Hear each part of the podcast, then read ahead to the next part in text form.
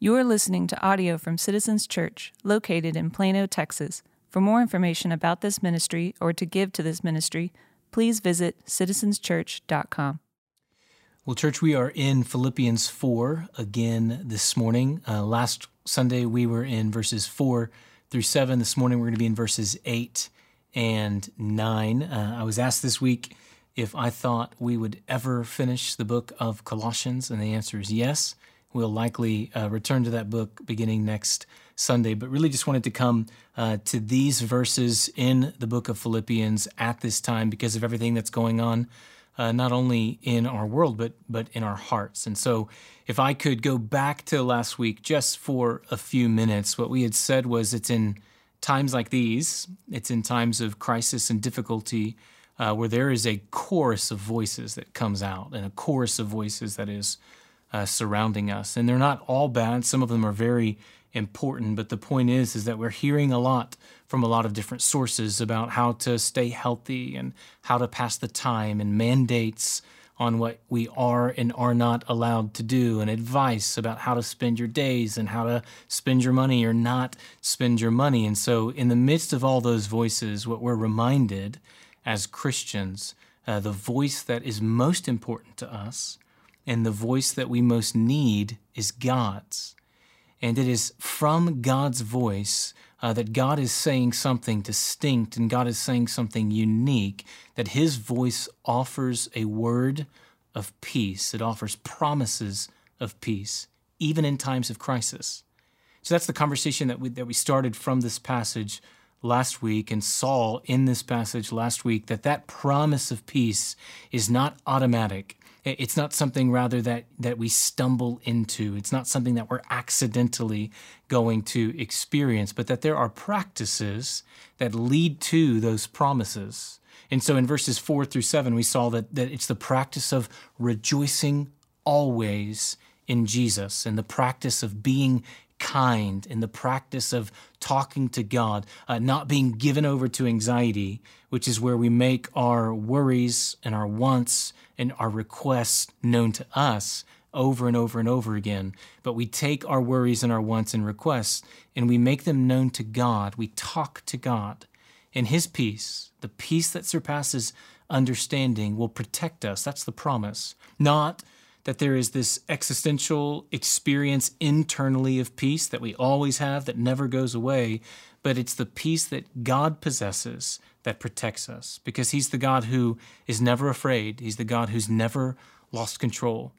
And so, just uh, an observation before we jump into the passage this morning, I just want to acknowledge that as we as this goes on, as everything going on in our world continues, what's going to happen is is that these practices both from last Sunday and this morning, they are going to become increasingly more difficult. And at the same time, they're going to become increasingly more important. In a week's time, uh, since we last did this, there are more jobs lost, thousands more who have tested positive for the coronavirus. Uh, many more ways that just the destructive ripples of all this have gone out. And all of that has just increased exponentially uh, in a week's time. Rejoice, be kind, talk to God, uh, lean into the promise of His peace protecting us. It's going to become increasingly more difficult and increasingly more important. It's true for what we said last week and also true for what we'll say this morning. We have one more practice that comes from this passage and one more promise that comes from this passage. And we'll look at the promise first. It's in verse 9. He says, What you've learned and received and heard and seen in me, practice these things. That's where we got our word. And then here's the promise and the God of peace will be with you. It's a promise of God's presence. The God of peace will be with you, He'll be present with you. And this is what we all need. The story of Scripture would tell us that we were all made for the presence of God, and we're all uh, created to long for the presence of God, whether we whether we know it or not. And and here's what crisis and suffering is going to do. Crisis and suffering will place us at a fork in the road as it relates to our need for God, as it relates to uh, our longing for the presence of God. Have you noticed that when life is hard, when life is difficult, when life is surprising, few people remain neutral to God? Uh, you notice that most often when there's suffering and difficulty and crisis, people either move towards God or they move away from God.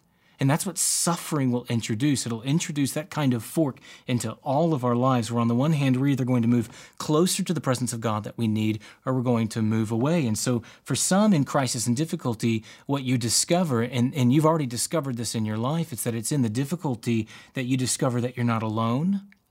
And it's in the difficulty you discover that the God of peace is with you and you enjoy greater intimacy with God. And yet, for others, the harder life gets, the less I want of God. The harder life gets, the less I even see a need for God. And so maybe you even know someone who, in the last few weeks, uh, has responded to all of this by throwing up their hands and saying, I'm done with God. And so, if those are the two movements, if those are the two choices, the question is what's the difference? In suffering, in crisis, in difficulty, what is the difference between those who move closer to the God of peace and the presence we were made for and those who move away? And the difference that we see in verse 8 is wisdom. That the practice that we get in verse 8 is the practice of wisdom. And we see that wisdom leads to us experiencing and seeking the God of peace. Let's read the verse together, verse 8. Finally, brothers, whatever is true, whatever is honorable, whatever is just, whatever is pure, whatever is lovely, whatever is commendable, if there is any excellence, if there is anything worthy of praise, think about these things. You could summarize that verse with the instruction be wise, practice wisdom. So, what is wisdom? what it's not is wisdom is not information. Uh, wisdom is not the ability to access information. Wisdom's not the ability even to retain information. We, we all know plenty of people who are good with information but bad at life because information does not amount to wisdom. As a society, we are overloaded with information. We have unprecedented access to information. And, and, much of that has simply amounted to a world of people who have discovered new ways to be foolish. Uh, right now, because of all that's going on, there's information overload. There is headline after headline. And what that does, uh, access to information gives us the illusion of power but it does not make one wise. Wisdom is different.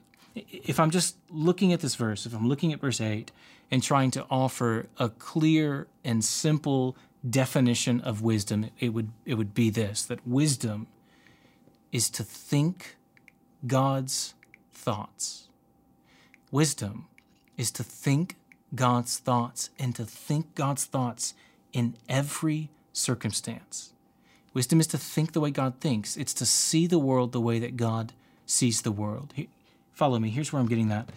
That this list, it says what's true and what's honorable and what's just and what's pure and what's lovely and commendable, if there's any excellence, if there's anything worthy of praise. And there's a question.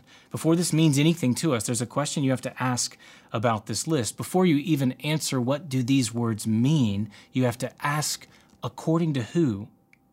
Like you could take a lot of people and ask them what's true, and they're going to have different definitions of what's true. You could take even more people and ask what is worthy of praise, and you're going to have a lot of people disagree with one another about what's worthy of praise. And so, who gets to decide? God does. The maker of heaven and earth, the creator of all things, the one who was and who is and who is to come, he gets to decide. And that's the point that the very first step towards wisdom is to look at a list like this and to adopt God's values and to adopt God's definitions. Like I'm asking the question what does God think is true? What does God think is honorable? What does God think is worthy of praise? These are His thoughts, these are God's thoughts. And then what's the instruction? At the end of this list, He says to do something. Think about these things. What God would call true, what God would call lovely, think about it. Uh, think God's thoughts. And this is at least part of what it means to be wise. God tells us what to do with our thoughts. Have you ever thought about that? I think it's easy, at least for me, uh, to believe okay, God cares what I do, God cares about my actions, God certainly cares about what I say, uh, and He does, but that's not where He starts.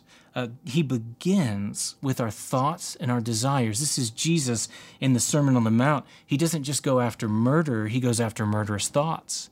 He doesn't just go after adultery, he goes after adulterous thoughts and desires. Throughout the Bible, over and over again, we see about God that he cares about what we think about. Paul uh, comes to the conclusion in his beautiful book of Romans by saying, Therefore, don't be conformed to this world, but be transformed by the renewing of your mind. God cares about what we think about.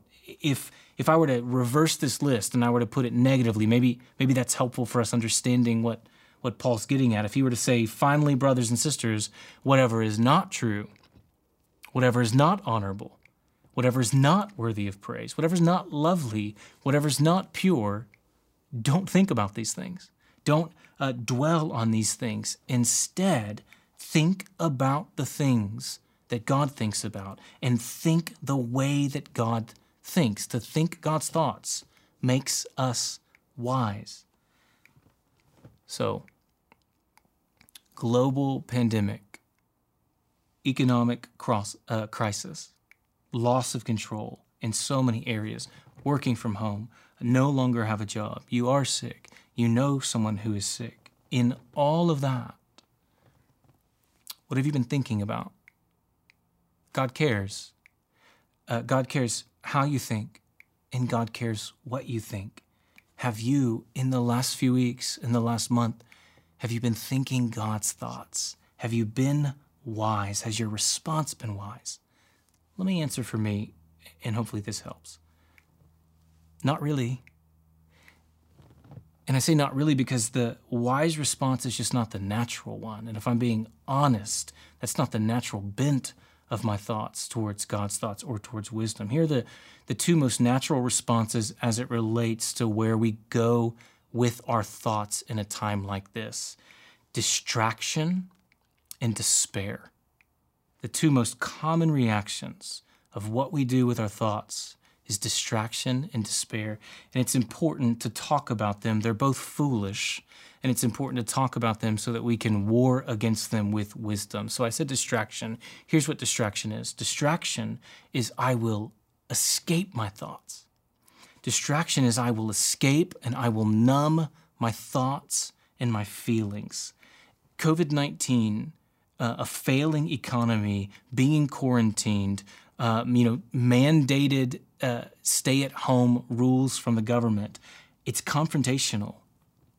It disrupts life, and it has a way of churning the heart and the mind and revealing things that we think and feel that we wish we didn't. My daughter Addie, she has a uh, snow globe from the movie Frozen, the first one, which is the better of the two. But she has this snow globe from Frozen, so it's got Elsa and Olaf in the middle of this glass globe, and uh, it's got all this you know fake snow in it. And so you shake it. I know that you know how snow globe works. You shake it, and all these little snow flurries fill the water. And here's what's true about it: all those snow flurries are always in that little globe, but uh, if it's just sitting still, they've settled at the bottom. But when there's movement, uh, when she picks it up and when she shakes it in her hands, all that had settled at the bottom fills the water because of the movement, because of the shaking. And look, that is us. When things are normal, there are things that settle in our hearts and in our minds, and they're mostly undisturbed. But when our world shakes, what was unseen or even what was unknown to us fills the water of our life. And it's not snow flurries, it's pride and it's lust and it's anger and it's resentment. It's the uh, feeling like I'm all alone. It's the coming to grips with how distant I've been from God. And that's happening. If you're, if you're honest, that's happening. I've been shaken and you've been shaken. And look, the control that I thought was a struggle, but I didn't really know was a huge problem, all of a sudden fills the water of my life. And the fear that a stable world leaves hidden all of a sudden fills my mind in a world that is breaking. And the conflict between husband and wife that maybe comes out as a small fight uh, every few weeks or maybe once a month is now demanding to be talked about every day. And the things that I thought I simply enjoy, I realized I actually have been worshiping and it took loss to reveal idolatry. And I've been shaken and the shame that I feel around my parenting and my parenting failures that is easy to ignore when I get a break from my kids is now all I can think about because parenting is all that I'm doing and life is shaken. And what do you do? Like the water of your life and my life are filled with things that require God's help. And the wise response is to think God's thoughts. The wise response is to look and say, okay, what is true and what is noble and what is worthy of praise? And, and, and if all of this is revealing areas of my life where I need to grow in trust and areas of my life where I need to invite the grace of the gospel of Jesus to cover. And I'm asking what's true and I'm asking what's worthy of praise. I can look and I can say, in all of that shaking, God, you are exposing me not to abandon me, but to change me. And I can see God's invitation to walk in wisdom, which will lead me to Jesus.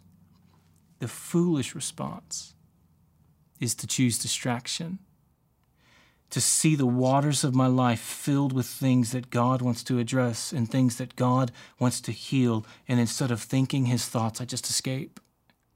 Instead of thinking his thoughts, I numb because I don't want to deal with what this is revealing about my lack of faith, and I don't want to deal with what this is revealing about my continued struggles, and I don't want to deal with what this is revealing about my insecurity or my lack of communing with Him or my conflict or my feelings of emptiness. And so instead of thinking God's thoughts, I will escape thinking altogether. I will escape into streaming all the shows because there's no shortage of entertainment to consume. Instead of thinking God's thoughts, I will numb what I'm feeling. I will medicate. I will overeat, or I will undereat, or I will start drinking, or I will start drinking more. Instead of thinking about what is pure, I will go online and look for what God forbids. Because escaping into what is cheap and easy and temporary is easier. Foolishness is easier than wisdom. Instead, of thinking God's thoughts, I will busy myself. I will work harder. I will come up with tasks. I will stay busy in my mind so I don't have to be honest with my thoughts. And what a waste. What a waste if, when all of this passes, all I have to show for it is that I binged more shows and I grew more afraid and I accomplished more tasks and I got even better at avoiding the parts of me that God wants to change. What a waste. Distraction is me simply trying to cope in these circumstances. And God wants more for you than that. God doesn't want you to cope. God wants you to be conformed into the image of his Son. God wants to use this that you might be changed into the likeness of Christ. Think God's thoughts, what is true and what is excellent and what is worthy of praise is that God ordains every circumstance of my life for my good. And so I don't want to escape my thoughts. I don't want to numb my feelings. I want to think God's thoughts and I want to embrace the sanctification that He wants to bring about in my life through everything, including this.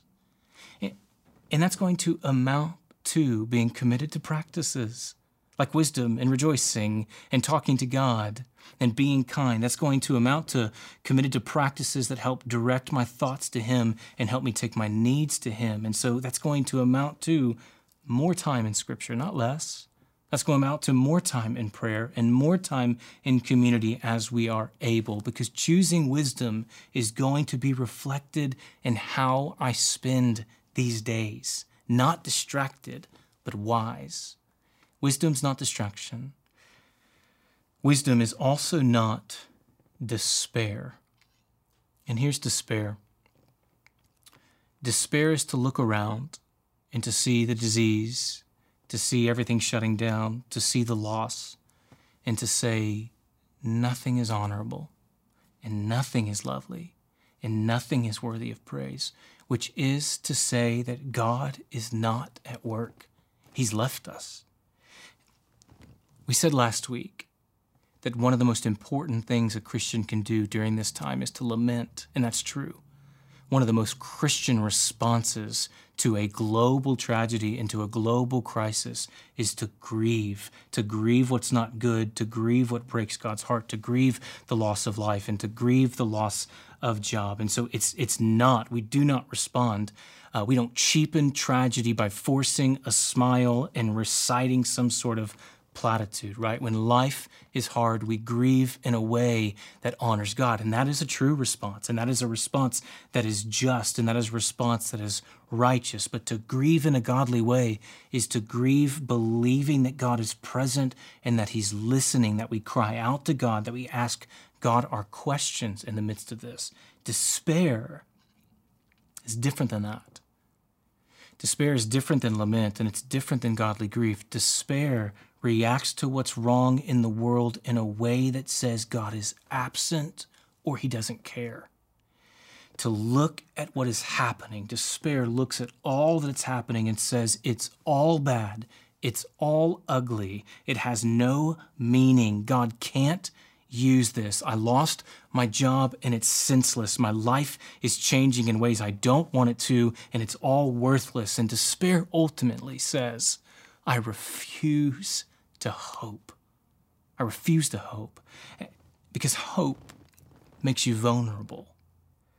Hope is what got me here, maybe, or, and hope is what got me hurt. And so, what if I continue to hope and what I hope for doesn't come true, and then I feel like a fool? And so, I will despair. I will assume the worst. There is nothing good. God is not at work. This is senseless. And if you despair, if you refuse hope, if you say nothing is lovely and nothing is good and everything is ugly, then you will miss God. If everything is ugly, eventually you will call ugly what is beautiful, and you will call meaningless what is actually God at work, and you will live a life surrounded by beauty that you misjudged and surrounded by God's presence that you never enjoyed. Look, you can be a fool, friend, by being naive about the difficulty in the world and by being naive about how bad things are, but you can also be a fool by allowing despair to blind you to the beauty and goodness and presence of God in the world. Wisdom is different than that. Wisdom says something different. Wisdom speaks a better word than that. Despair says it's all ugly. There is no beauty. Wisdom says, I not only hope for good and not only sees the beauty, but wisdom believes in a God who can bring beauty from ashes. Wisdom says uh, what man meant for evil, God meant for good. Wisdom says in all these things we are more than conquerors. Wisdom says, I hope in a God that turns mourning into dancing, and I hope in a God that turns weeping into laughing, and I hope in a God who shines brightest in the darkness. And that doesn't make me a fool. According to God's word, that makes me wise. It makes me think God's thoughts. And what wisdom like that, wisdom that holds on to hope, wisdom that sees through God's eyes, what it will produce in us in times like these, gosh, this is what I'm so eager for us to believe, church. What it will produce in us in times like these is a godly wonder what I mean by that is if I'm not given over to distraction or despair, if I'm asking about every circumstance, what is true, what is worthy of praise, I will wonder about every circumstance. Where is God at work? I will ask wise questions. And I know many of you are already asking wise questions. You're asking questions like, what is God showing our world in all this? What is God showing my family in all this? What is God showing me in all of this? And that's a wise response to wonder where is the hand of God at work. Here's what I've been wondering not in a way to minimize people's pain, eh, but in a way to look for God's hand, in a way to look for what's lovely, in a way to look for what's worthy of praise. I've been wondering what this means for our church. Looking for God at work. Like last week, we had more people join our service online than we have had attend our church in our church's history. And that wasn't just true for us, that was true for churches all over the world. And I wonder about that. If I'm thinking God's thoughts, if I'm looking for what's lovely, eh, I wonder if for some of us it took global crisis to cut us off from every other Sunday morning option so that I would sit on my couch and I would be reminded that God is in control. Or maybe I would hear for the first time that there is a God who loves me. And maybe that's you right now. And maybe you're watching this right now and you're only watching this because of the circumstance that we're in. And in any other circumstance, you wouldn't be here right now. But because of all of this, you're sitting and you're watching. And I want you to know that that is the God of heaven's pursuit of you because he loves you. And that is true, and that is lovely, and that is worthy of praise. I also wonder for our church, I wonder what it's going to be like for us to finally get to gather together, to, together again. I don't know when, but for some of you, think about this. For some of you, if this lasts two months, it will be the longest you've gone your entire adult life without walking into a church building, maybe the longest you've gone your entire life. And so, can you imagine when we gather what we will no longer take for granted when we finally get together again? Can you imagine how wonderful that will be? Imagine the celebration. Imagine how loud we will sing. Imagine how good it will be together. Imagine how you'll finally start laughing at my jokes, right? Imagine how we will linger together longer than normal because we can't now, but we can then. And if what God is doing, I wonder if what God is doing is increasing in the church a hunger to be the church, that is lovely and that is excellent and that is worthy of praise. I wonder in my home what God is doing in, in my home and maybe homes throughout our church. Like Carrie and I have been talking for some time about how we want to get a better rhythm for worshiping as a family in our home. And last Sunday, we joined the service just like you did, and we had no choice but to worship as a family in our home. And I don't think online church is ideal, but at least for me, it forced in my home and is forcing in my home what I desire, but what I so easily neglect. And I see God doing that in so many ways. One of the stories of my life is that God shows his grace to me by forcing on me what I know is good, but left to myself what I would neglect. And I just think about that throughout our church, what this means for our families and what this means for our homes, as I think about the number of moms and dads who sat last week and just now and read the Bible and the children watching. And what's being seared into their minds and their hearts is the time in our life when we did church in our living room. And I wonder if what God is doing is helping strengthen our homes by introducing rhythms of worship and prayer together that maybe, just maybe, last even after all this is over. And that is lovely and excellent and true and worthy of praise. And in our hearts, I wonder if what God is doing in us Christians, if God is rekindling in us collectively a longing for Him and a longing for His presence. This is the promise of verse 9 the God of peace will be with you. And this is where we come back to the fork in the road that this is going to push us one way or the other, closer to Him or further from Him. And what's true is we do not long for the God of peace near as much when things are well as we do when things are difficult. And wisdom will lead me, and wisdom will lead you to see this crisis as a gracious reminder that what you and I most need is God, the God of peace.